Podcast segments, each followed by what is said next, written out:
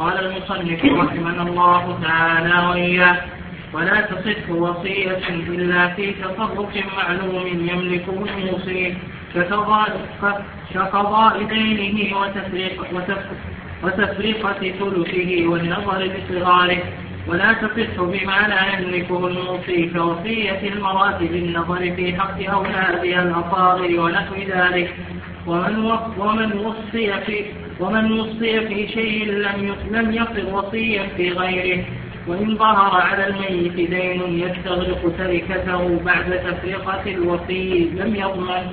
وإن قال ضع ثلثي حيث شئت لم يحل لم يحل له ولا لولده. ومن مات بمكان لا حاكم فيه ولا وصي جاز حاز بعض من حضره من المسلمين تركته. وعمل الأصلح حينئذ فيها من بيع وغيره. رحمه الله تعالى كتاب الفرائض. نقصد الفرائض. عفى الله عنه. قال رحمه الله تعالى كتاب العلم. وهو من أفضل النكاح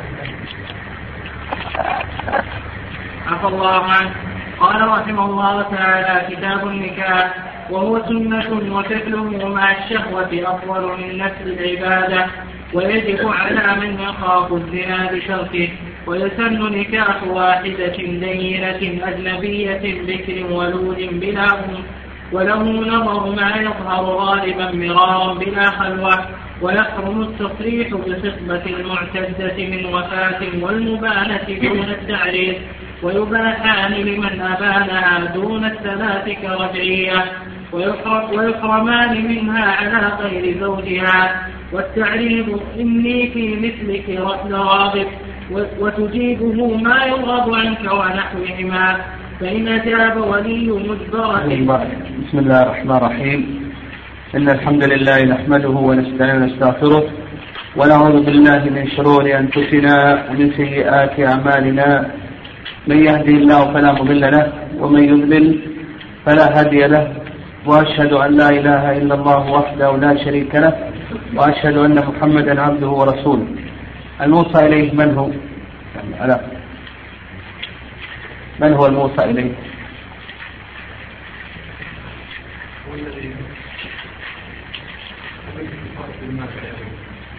صح والمأمور بالتصرف صح ماذا يشترط فيه؟ أن يكون مكلف. زين. طيب. زين صح.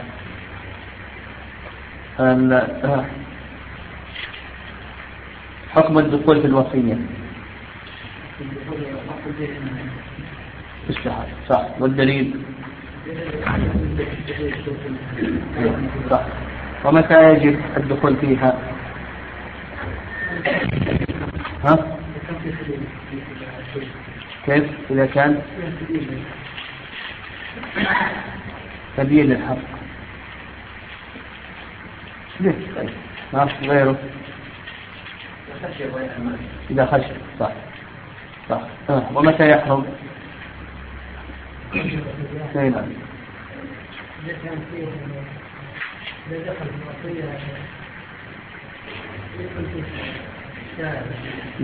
صح.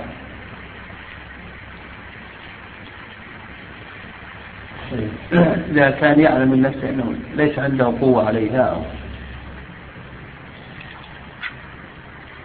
سيضيعها إلى آخره قال المؤلف رحمه الله تعالى ولا تصح وصية إلا في تصرف معلوم يملكه الموصي كقضاء دين.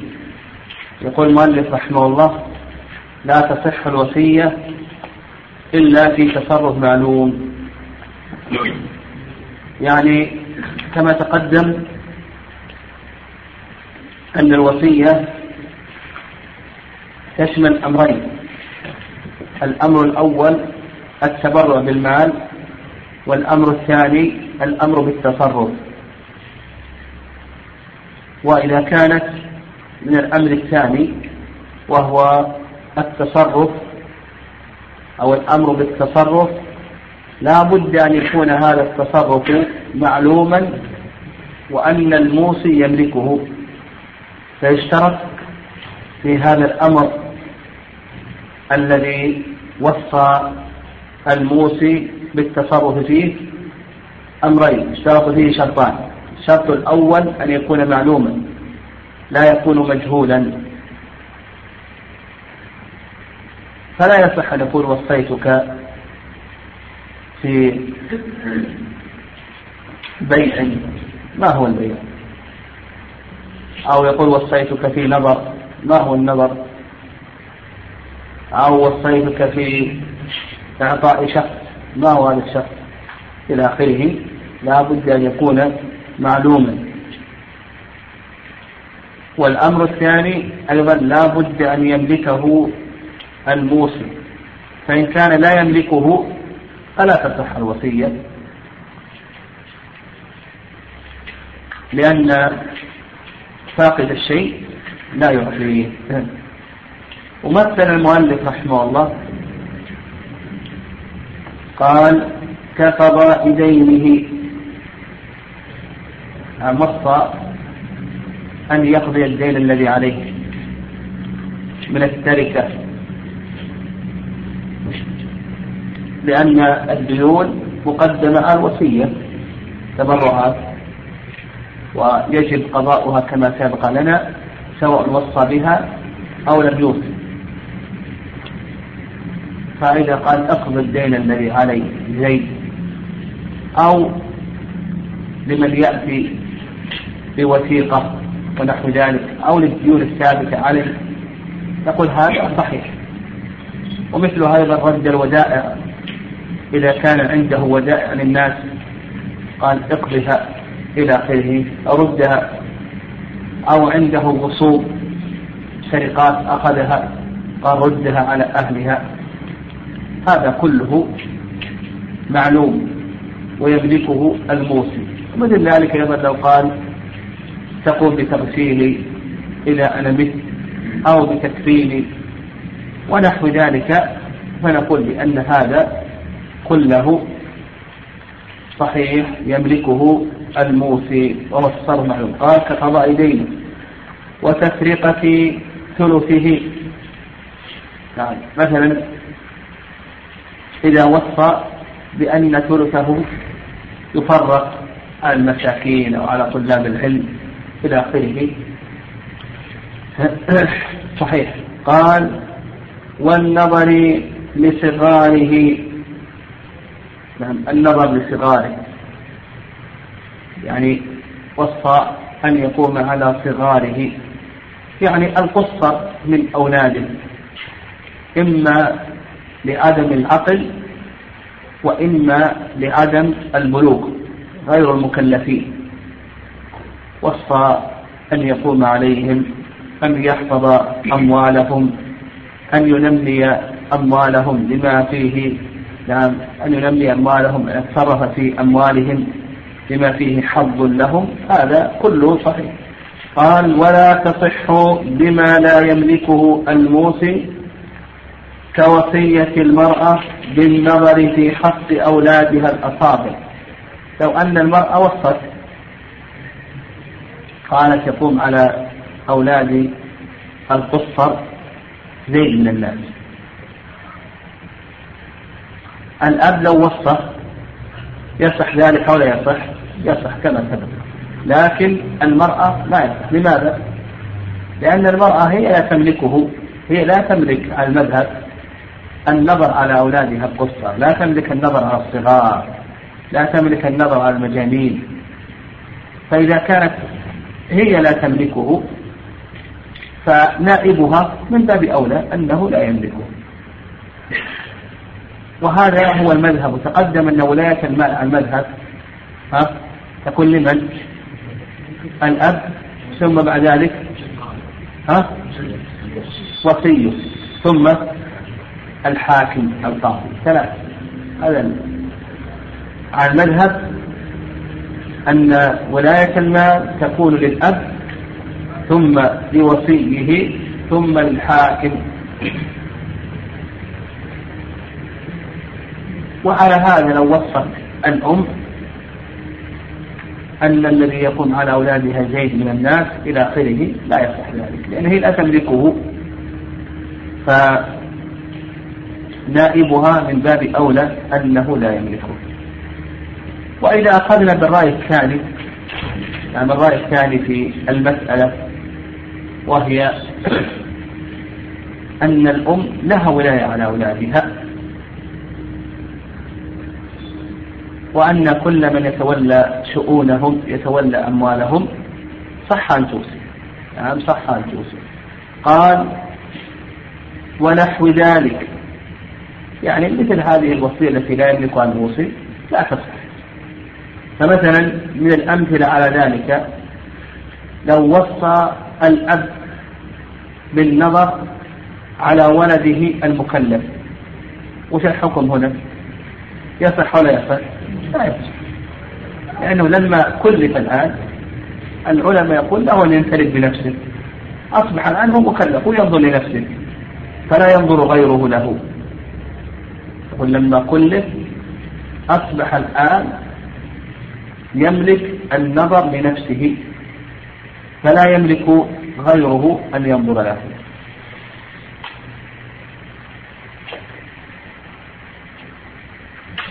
أيضا من الأمثلة على ذلك كما سيأتينا في كتاب النكاح لو وصى الأب أن يزوج بناته زيد من الناس. قال أنا إذا مت يتولى التزويج زيد من الناس. فهل تستفاد ولاية النكاح بالوصاية أو لا تستفاد؟ هذا سيأتينا إن شاء الله. وأن أهل العلم اختلفوا في ذلك. والصواب أن ولاية النكاح لا تستفاد بالوصاية وعلى هذا نقول هذا تصرف لا يملكه الموسم فلو قال يزوج بناتي زيد من الناس إلى آخره نقول هذا تصرف لا يملكه وزيد لا يملك الوصية وحينئذ تكون تكون ولاية التزويج لمن؟ تكون ولاية التزويج لمن؟ لمن جعله الشارع والشارع جعلها كما سيأتينا الأصول الفروع الحواشي إلى آخره. قال ومن وصي في شيء لم يصل وصيا في غيره. يعني إذا وصي في شيء لم يصل وصي وصيا في غيره. لأنه استفاد التصرف في الإبل فكان مقصورا على ما أذن له فيه. نقول العلة في ذلك من وصي في شيء فإنه لا يكون وصيا في غيره والعلة أنه استفاد التصرف في شيء في الإذن فلا يملك التصرف في غيره فيكون مقصورا على ما أذن له فيه كالوكيل مثال ذلك مثال ذلك قال يغسلني زيد من الناس زيد الآن ملك ماذا؟ التغسيل لكن هل يملك أن ينظر على صغاره؟ نقول لا يملك هل يملك أن يفرق ثلثه أو أن يقوم على ثلثه؟ نقول لا يملك ذلك قال وإن ظهر على الميت دين يستغرق بعد تفرقة الوصي لم يضمن إذا ظهر على الميت دين بعد أن فرق الوصي. نعم. بعد أن فرق الوصي. الثلث الموصى إليه بتفرقته ظهر عليه دين هل يضمن الموسي أو لا يضمن؟ يقول المؤلف رحمه الله لا يضمن. مثال ذلك هذا رجل أوصى لزيد من الناس.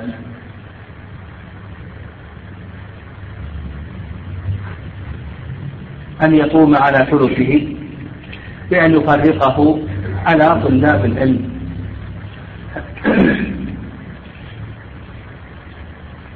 وقام وفرق الثلث على طلاب العلم. واقتسم الورثة الباقي. ثم بعد ذلك ظهر عليه دين. جاء شخص معه وثيقة. وأنه يريد من الميت كذا وكذا من المال. ها؟ هل يضمن الموصي أو لا يضمن الموصي؟ نقول الموصي لا يضمن. عندنا القاعدة في ذلك. أن الموصي إذا تحرى واجتهد ولم يظهر منه تفريط أنه لا ضمان عليه. نقول إذا تحرى واجتهد ولم يظهر منه تفريط نقول لا ضمان فلا يضمن. لكن يرجع على من؟ ها؟ يرجع على الورثة.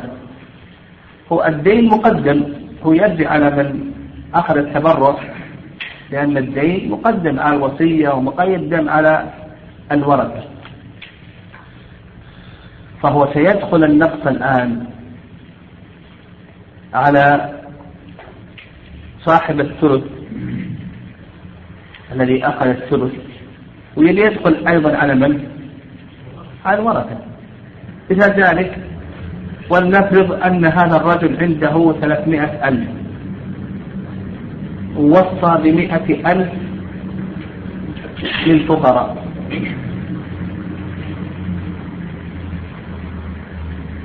كم يبقى الآن للورثة؟ يبقى مئة. ومئة تكون لمن؟ للفقراء. نعم.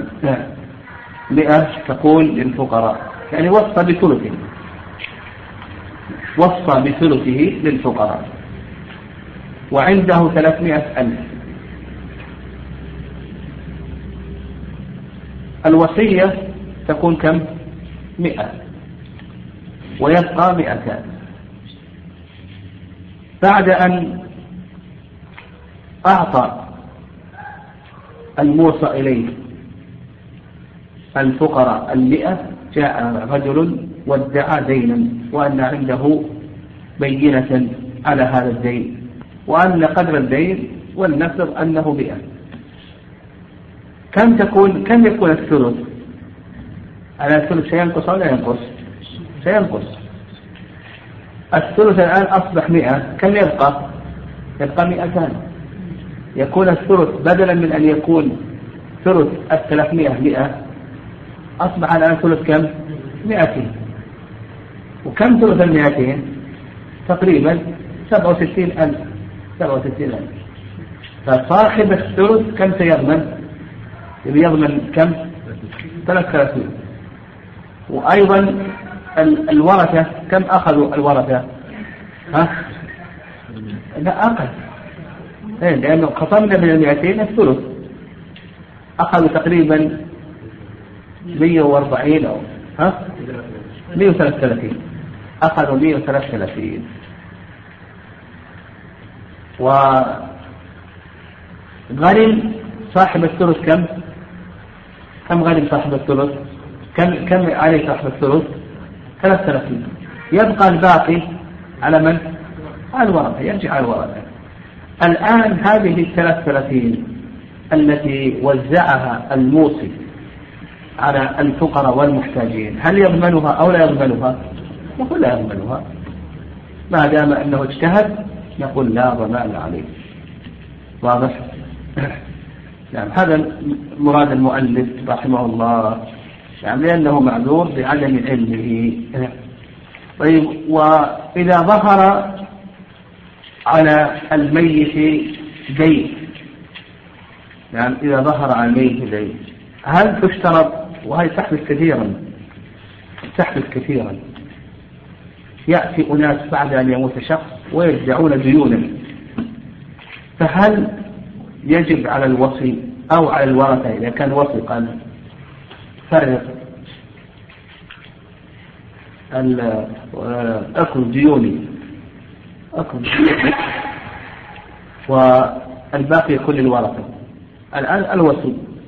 لو جاء أناس وادعوا ديونا على الميت هل يجب عليه أن يعطيهم أو هل يجوز له أن يعطيهم أو لا بد من البينات نعم هذا موضع خلاف. هذا موضع خلاف في هذه المسألة. الرأي الأول نعم وإليه ذهب كثير من العلم أن من ادعى فهو لا يعطى. بل لا بد من أي شيء؟ لا بد من بينة. ودليل ذلك قول النبي عليه الصلاة والسلام لا يعطى الناس بدعواهم ندع رجال أموال رجال ودماءهم ولكن بين على المدعي ولم على من أنكر. وهذا كما أسلفت ذهب إليه كثير من أهل العلم أنه لا بد من أي شيء لا بد من البينة. فإن لم يكن بينة فإنه لا يستحق شيئا. وهو الذي فرض. والرأي الثاني اختيار شيخ الإسلام تيمية رحمه الله. و نعم الرأي الثاني رأي شيخ الإسلام تيمية رحمه الله تعالى أنه ينظر إلى القرائن. فينظر إلى القرائن فإذا كان هذا الشخص ممن يعامل الناس وله مبايعات معهم وهذه الدعاوى مما يغلب على الظن صحتها إلى آخره فله أن يعطي يعني له أن يعطي وله أن أن يبرئ ذمة الميت. والرأي الثالث رواية الإمام أحمد رحمه الله أن هذا يرجع إلى اجتهاد يرجع إلى إذن الحاكم. فالأمر يرفع إلى القاضي إلى آخره فإن أذن صرف وإلا لم يصرف لكن شيخ الإسلام يقول أنه يرجع إلى أي شيء؟ إلى القرآن فاجتهد الوصي. ربما يكون هذا الشخص له ديون عليه سابقة وسددت. وربما يكون له معاملات كثيرة إلى آخره. المهم أن هذا راجع إلى اجتهاد القاضي. المؤلف رحمه الله إلى الاجتهاد الموصي أو الموصى إليه. نعم راجع الاجتهاد الموصى إليه.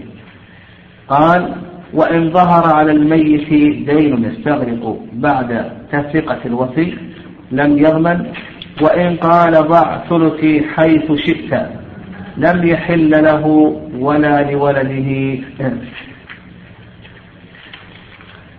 نعم. إذا قال ضع ثلثي حيث شئت. ضع ثلثي حيث شئت. فنقول هذا لا يخلو من أمرين. الأمر الأول أن يكون هناك عرف. فنقول يرجع إلى أعراف الناس.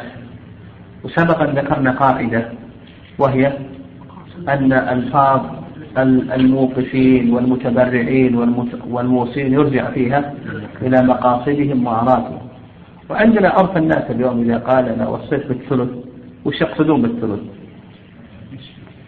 لا هم رب العالمين ها؟ عرفنا التبرع وش المقصود؟ ها؟ زين هذا هو يعني عرف الناس اليوم عندنا إذا قال أنا والله ثلثي يصرف من حجه وأضحية هذا كثير أن المقصود ماذا؟ ها؟ أنه يكون له ريع يعني وقع عقار يشرى به عقار وهذا العقار يعني خصوصا إذا كان كثير مثلا 300 ألف 400 ألف 500 ألف هذا اللي يظهر أنه يقصد أعراف الناس أنهم يقصدون من ذلك أن يكون هذا الثلث في شيء يليه. عقار يشترى عقار ويؤجر ويصرف من ما ذكره الموصي من أضحية أو حجة أو التبرع للأقارب أو المساكين أو حفاظ القرآن وغير ذلك. فنقول إذا كان هناك عرض ها يرجع إلى ماذا؟ إلى العرف طيب إذا لم يكن هناك عرف هنا كما قال المؤلف ضع ثلثي حيث شئت. نقول الأمر في هذا واسع. لكن يجب عليه أنه يجتهد في أي شيء؟ في الأصلح. يعني يجب عليه أن يجتهد في الأصلح. طيب وهل له أن يأخذ لو أراد أن يوزعه. مثلا ولنفرض أن الثلث الآن قليل مثلا ألف ريال خمسة آلاف ريال. قليل. ورأى أن الأصلح أن, أن, يوزعه على الفقراء والمساكين الناس بحاجة مثلا. فهل له أن يأخذ أن يأخذ منه؟ أو نقول ليس له أن يأخذ منه. قال لك المؤلف رحمه الله لم يحل له ولا لولده. نعم. هذا المذهب. مذهب لا يحل له أن يأخذ منه ولا لولده ولا لسائر ورثته. يعني أصوله فروعه يعني من يرثه؟ كلهم لا لا يجوز له أن يعطيهم من هذا الثلث شيئا. يعني هذا يعني هذا هو المشهور من المذهب. الرأي الثاني الرأي الثاني وعليه ذهب الحنفية وأيضا قال به أبو ثور. أن له أن يأخذ. نعم الرأي الثاني أن له أن يأخذ للإطلاق. أما علة الرأي الأول فقالوا بأنه ماذا؟ أنه متهم في حقهم فليس له أن يأخذ. والرأي الثاني أن له أن يأخذ. والرأي الثالث نعم الرأي الثالث أن هذا راجع إلى قرائن. وهذا هو الأقرب. يعني هذا يعني ذهب إليه صاحب الشرح الكبير. يقول إن دلت القرائن على أنه ليس له أن يأخذ فيأخذ ولنفرض مثلا أنه قال وصيت لك بألف ريال والباقي توزعه على الفقراء. وهو فقير. هنا هذه قليلة على أن يكون خصصه بشيء ها؟ أنه ليس له أن يأخذ وأن يكتفي بما نعم بما أعطاه بما وصى له.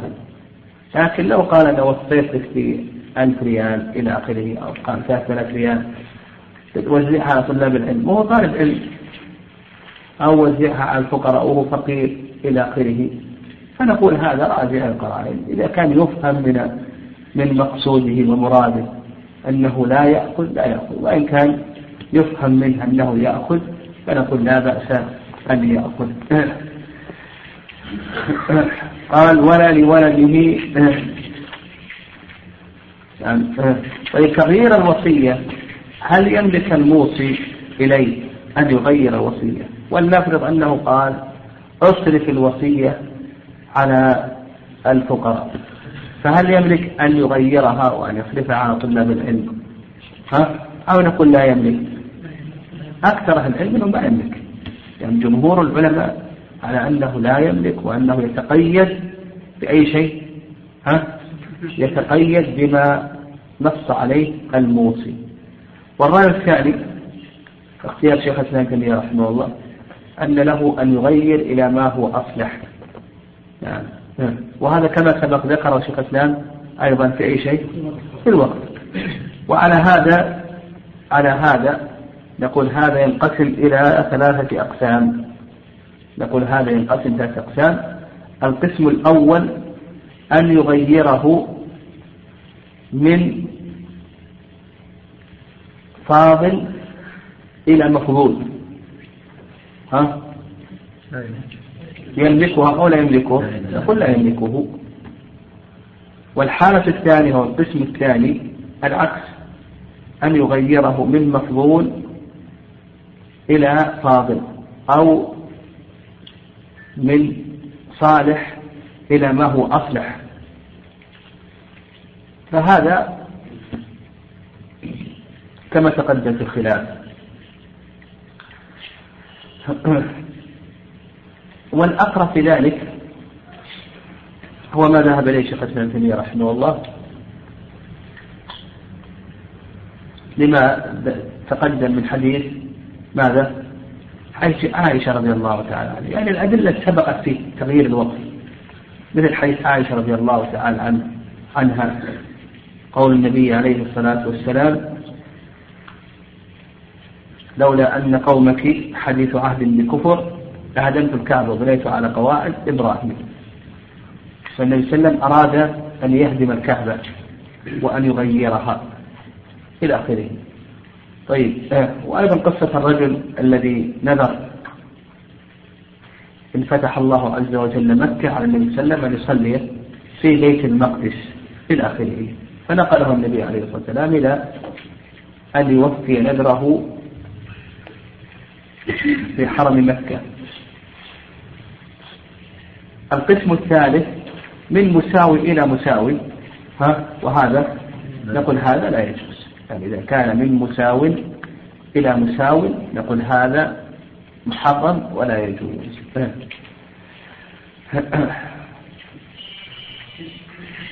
نعم. قال ومن مات بمكان لا حاكم فيه ولا وصية جاز لبعض من حضره من المسلمين تولي تركته وعمل الأصلح حينئذ فيها من بيع وغيره. هذه يسميها العلماء رحمه الله. وصية الضرورة. يعني يسميها العلماء رحمه الله وصية الضرورة. يعني إذا مات شخص في مكان لا حاكم إلى قاضي ولا وصي يعني ما وصى لأحد يقول لك جاز لبعض من حضره من المسلمين تولي تركته يعني تولى تركته وأن يعمل أصلح فيها. والدليل على هذا قول الله عز وجل والمؤمن والمؤمنات بعضهم أولياء بعض. فيقول يعمل فيها ما هو الأصلح وإن لم يوصى إليه. يعني وإن لم يوصى إليه. لأن المؤمنين بعضهم أولياء بعض. النبي عليه الصلاة والسلام يقول المسلم أخو المسلم. ولأن ترك تركته هذه عرضة إلى أي شيء؟ نعم عرضة إلى الضياع والفساد إلى آخره. والنبي عليه الصلاة والسلام نهى عن إضاعة المال. وقال المؤلف رحمه الله عمل أصلح وهذا ينبني على قاعدة سبقت وهي أن من تصرف لغيره فإن تصرفه تصرف مصلحة. ومن تصرف لنفسه فإن تصرفه تصرف تشهي فمن تصرف لغيره نقول هذا تصرفه تصرف مصلحة. ومن تصرف لنفسه فإن تصرفه تصرف تشهي وهل يرجع؟ نعم هل يرجع؟ لو أنفق عليه لو احتاجت إلى حمل احتاجت إلى آه، آه، يعني احتاجت إلى حمل إلى نفقة إلى آه، ولنفرض أنها ذو حياة تحتاج إلى إنفاق إلى آخره تحتاج إلى حفظ. هل يرجع على التركة أو نقول لا يرجع؟ هذا كما سلف يقول إن والتبرع لا يرجع وإن والرجوع فإنه يرجع. وإن لم ينوي شيئا هذا موضع خلاف ذكرنا الصواب أنه يرجع.